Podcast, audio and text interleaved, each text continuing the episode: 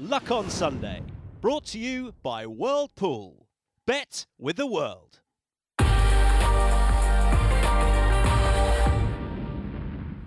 Right, time for talking points there. There are the seven, as you can see. Two minutes on the clock. We're going to start with the O'Brien juveniles. Um, we started with uh, City of Troy. Um, Lee, they once again going into the into the season. Obviously, this was the back referencing the ratings for, for the juveniles, but he's going into the, the three-year-old campaign as you might expect. Yeah, again, there, there, was no surprise that Equinox was world champion, nor that City of Troy was the the highest-rated uh, two-year-old of 2023. A mark of uh, 125 doesn't put him at the very highest echelons of juveniles over recent seasons. Horses like Frankel uh, Dream Ahead and a couple more recently have had higher marks than that, but it's a very, very high mark. He was clearly the, the two-year-old champion of the year. Aidan O'Brien also had the, the top filly in Opera Singer.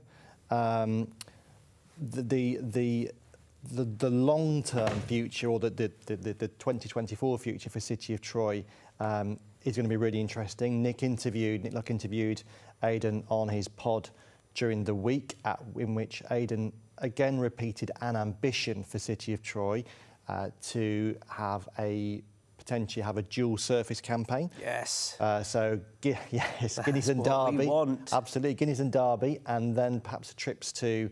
Uh, America, not necessarily a surprise. He is by Justify, so he's got a tremendous dirt influence in his pedigree as well. Um, but connections have also ruminated, particularly Michael Tabor, on how marvellous it would be if he could be a Triple Crown candidate and go on to the St Leger. So uh, the, the world is, is City of Troy's oyster. Um, at the moment, Tom, and um, yeah, he's, he's massively exciting, isn't he? Going into Would, wouldn't that be for, for I, th- I, think the last horse they ran in the Classic might have been Gleneagles. I might be wrong there, but it, it wasn't an obvious one. But we've mm. got one now we've got the obvious. I mean, even Auguste Rodin. I was going to say they might have two. But Auguste Rodin is, as well. You know, that, that's what that's what I find really. Um, you know, lights up the international circuit is when you have a star turf performer go, going and trying to mix it with the best on the dirt. So let's yeah. let's hope that happens. Yeah, it um, could do. And so if, if, all goes well, and he goes Guineas and Derby, and they happen as they would like, then they could have a they could go Juddmonte International, they could go Travers onto the Classic. Yeah, there you go. Uh, right, my BHA U-turn. So this is on obviously. Um, it, it, it, was it was put out that there was a possibility the BHA were going to introduce a rule that a trainer couldn't have more than a certain amount of horses running in handicaps or in any races. I think um, that has been confirmed earlier on this week that that, that any plans have been shelved. What was your take on it, Harry, when it was announced? And, and do you feel that the right sort of position has has been uh, come to now that it's certainly been shelved for now anyway? Yeah. Um, I mean, I think obviously they're looking at the competitiveness of, of races and racing, and um, I think, I mean, it was very. I don't think the way they went about it in terms of uh, trying to almost penalise. I felt it was penalising the success of of trainers. Um, uh, I mean, I'd love to be in a position to have those number of runners in, in those sort of top races, but I don't think you. Would it annoy you, or does does it? Uh, you know, I, I guess if you had a a live Grand National candidate, say, and, and because a yard was dominating the entries for that race, would you, you know, would you feel frustration that you might not get to run because of that reason, or do you feel that that is that's fair and just? Well, no, but I think there's other ways of, of doing it, and I think um, winning your in races, I think that we should be advocating that rather than limiting numbers of horses to per trainer. Um, I think if you're you're a, a Welsh national winner or um, such a, a Becher Chase winner, things like that, I think that would be a better way of guaranteeing that horses um, get into the race like like a Grand National. Because I mean, obviously, I mean. It, I'm sure the thinking was behind it, with obviously the Grand National field, the numbers being re reduced mm. um, this year, that they didn't want half the field possibly by uh, in the hands of only a couple of trainers. So I think there's there's ways of making these races more competitive without almost uh, the, that sort of restriction on, on the trainers that have been successful and have these the, the number of horses that they do, but um, and and therefore going about and introducing ways where where horses are guaranteed runs in these races, I think would be a better approach. Chester. Yeah, I think I hadn't really thought about it. The winning your in system would make, and actually would make races more competitive. The, the Grand National, I think this directly related to the Grand National, not really any other race. And getting into the national was going to get increasingly hard now. You're going to need 147, 148 to even be in the race. Um, but actually, if you had some winning and you're in races, it would make the whole thing more competitive. Penalties, Tom. Penalties. Penalties. So the minute the Grand National is treated differently to, to other major handicaps, once the weights come out, there are no penalties. I don't think it makes any sense. If you want to create more interest into the Grand National, you'd have a system whereby a horse goes into, say, the Ultima or the Premier Chase at Kelso or the Grimthorpe, and if he wins, he gets a £5 penalty that gets him into the Grand National. You want to have a situation, I think, where the Grand National 34 runners are the best 34 runners on the day in mid-April, not in mid-February. World Racehorse Awards. Uh, uh, Roger Varian um, suggested afterwards that um, as a jurisdic- jurisdiction, um, perhaps we're just falling behind a, a little bit.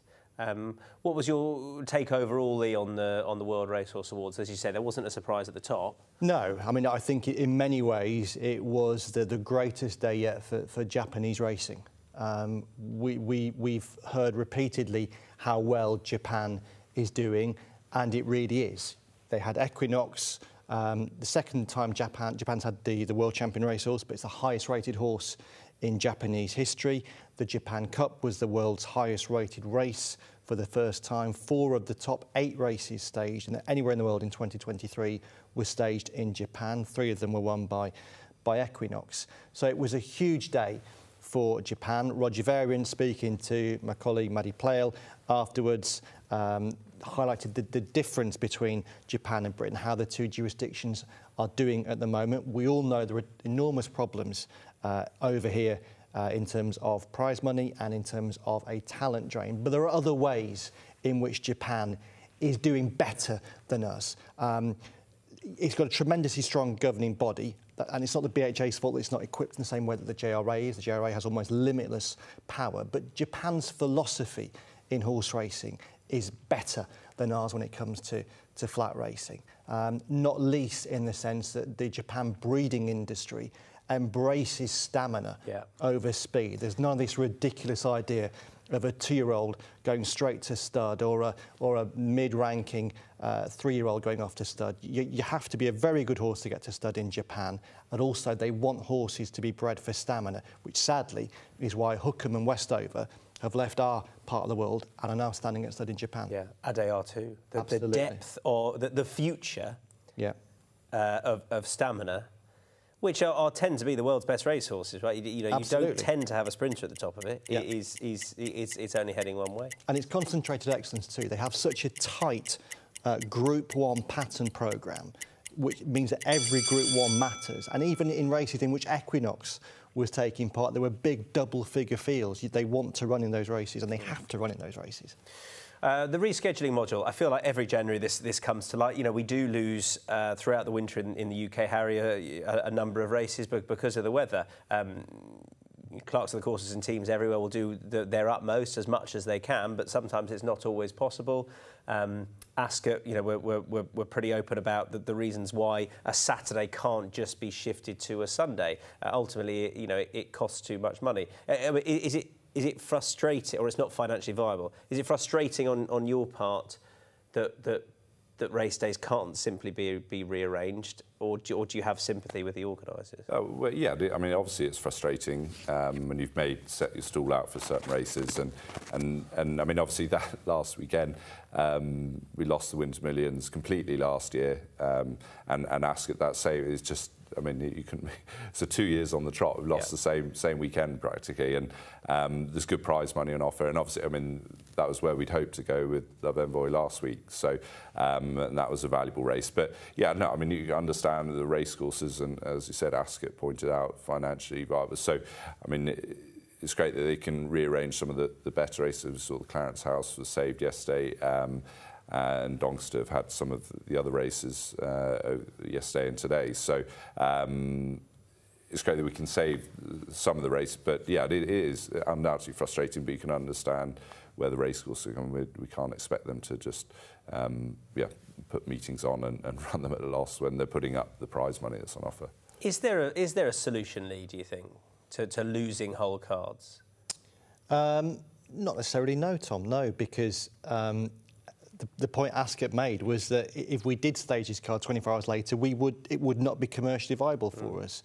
For some reason, some tracks uh, work on Sundays, some tracks don't work on Sundays in terms of they can't pull in, pull in crowds. So whilst we'd all love to see a, a good Saturday card just those 24 hours later, particularly when you know it's going to be 10 degrees warmer or something and the, the meeting will be saved. If it's not commercially viable for the racecourse to stage that meeting, mm. then regrettably it, it, won't be staged. And I think we have a, a, a good structure now of identifying races that do need to be to be saved um, and finding them new homes. So much so that on this occasion there was competition between Doncaster and Cheltenham, between the Arc and the Jockey Club, to stage the, the Clarence House Chase. I, I, mean, obviously we say, oh, January every year. I, I, the only thing I think is we could be a tiny bit more proactive.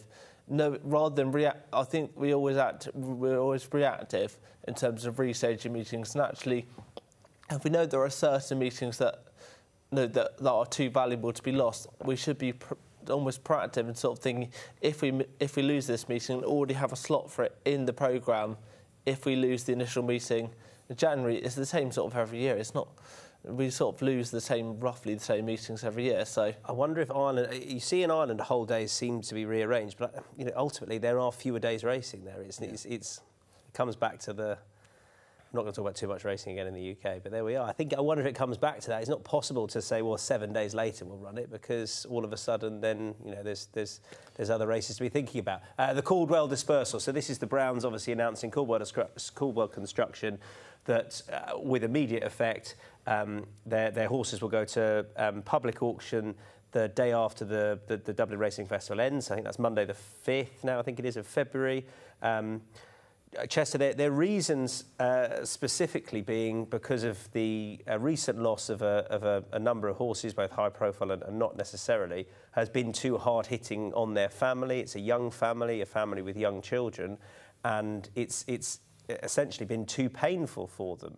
I guess you know, their honesty is pretty candid. It's, it, it, but for the sport, it, I thought I, have had it quite striking to hear. I've had it, it's hugely sad for the sport. It's, yeah, I mean, there are plenty of people that owners that leave racing all the time, but actually, it's very rarely sort of put forward as the, the loss of a certain number of horses and the rest of the horses, high profile ones for them in particular, has been the reason. And I can see, you know, sometimes if it gets to the point where you're watching a race and all your all your thing is, I hope it comes back safe and you can't enjoy it, and actually mm. it becomes a stress. At that point, I'm not really sure there's there's you should be owning horses, and I know they've got a young family. There aren't that many owners that have young families.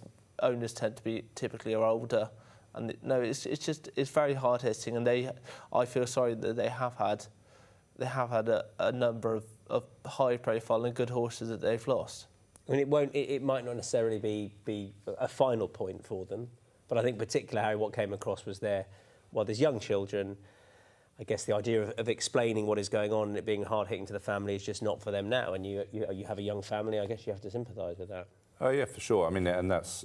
I mean, it, people get into racehorse ownership to enjoy. Um, enjoy it, and as you say, it's obviously got to a stage where that they're not getting that, and, and clearly. So, but I mean, as you said, I mean, it, it's disappointing for the sport um, as a whole to to to see to owners that have invested heavily in the sport just like that make a decision that it's just not for them anymore. So um, it is, yeah, uh, but you've got to sympathise and respect, obviously clearly respect how they feel and, and they're, they're obviously not getting the, the enjoyment, what they, they hope to get out of it. Mm. Uh, you can have 15 seconds on it, Lee, if you'd like. Yeah, it, it, it's desperately sad. I mean, you, we're going to have um, Andy Edwards in the studio, Tom, soon, and he is, again, a great example of an owner who invests himself incredibly emotionally into his horses. He would completely empathise with the, the Browns situation. Um, it's very sad, but I can understand why if, if they're finding it too traumatic, then it's not something that they um, should be involved with at the moment. It does mean, however, that there are 29 horses going for public auction and some really mm. high quality, high class horses who'll be selling for a lot of money. Now, Gordon Elliott will want to keep the majority of those in his string, having done all the hard work with them up to now, but I'm sure there'll be others uh, who'll, be, who'll be keen to do a bit of shopping on uh, Monday week. Yeah. Uh, Blue Rose Cen. Uh, Lee, I'm going to let you major on this. I wasn't aware of the, the fact that she's changed hands, so take it away, sir. Well, this, this Tommy, is an enormous head scratcher. So, Blue Rose Cen, um, who was um, one of 2023 and 2022's best fillies, dual classic winner, won the Prix de l'Opera uh, last season for trainer Christopher Head. It was announced during the week that her owners, uh, who race under the name of uh, Yeguada Centurion, a Spanish gentleman, Leopoldo Fernandez Pujals, um, has decided uh, to move Blue Rose Cen from the yard of Christopher Head to the Chantilly yard of Maurizio Guarnieri, a gentleman who I admit I, I know nothing um, about. He was a completely a new name to me.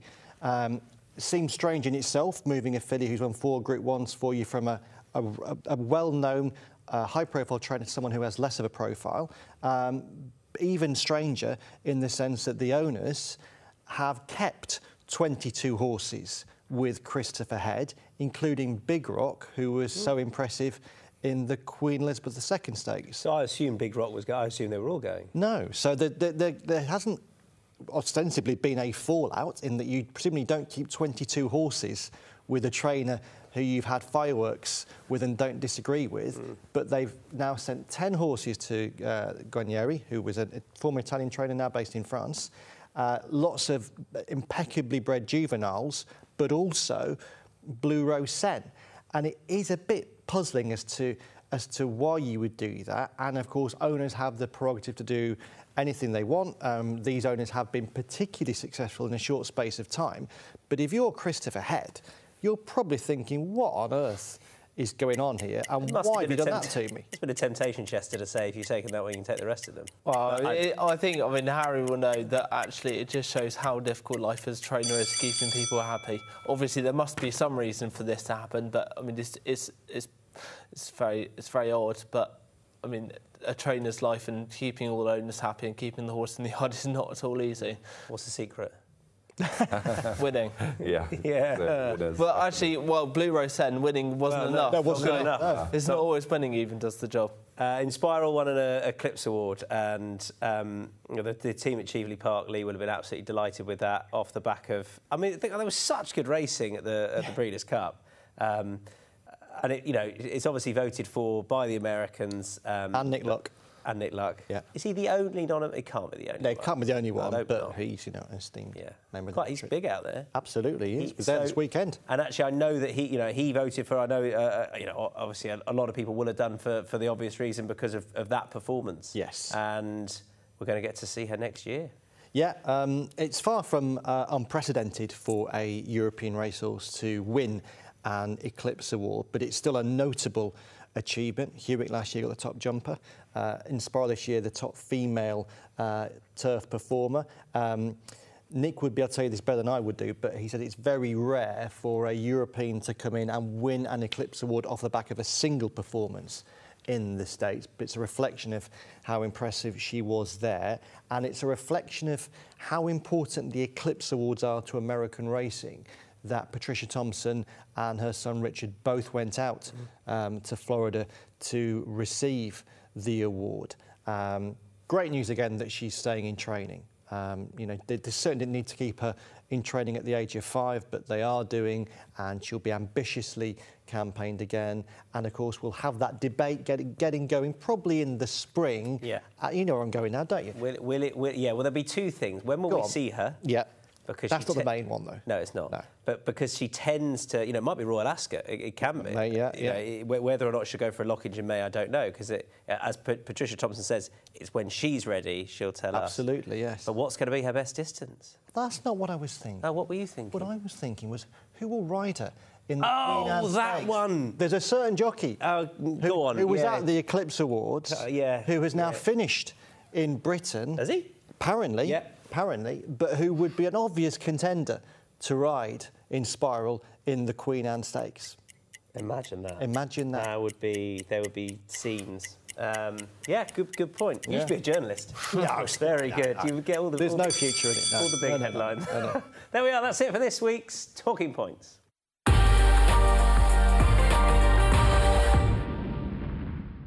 Luck on Sunday. Brought to you by World Pool. Bet with the world.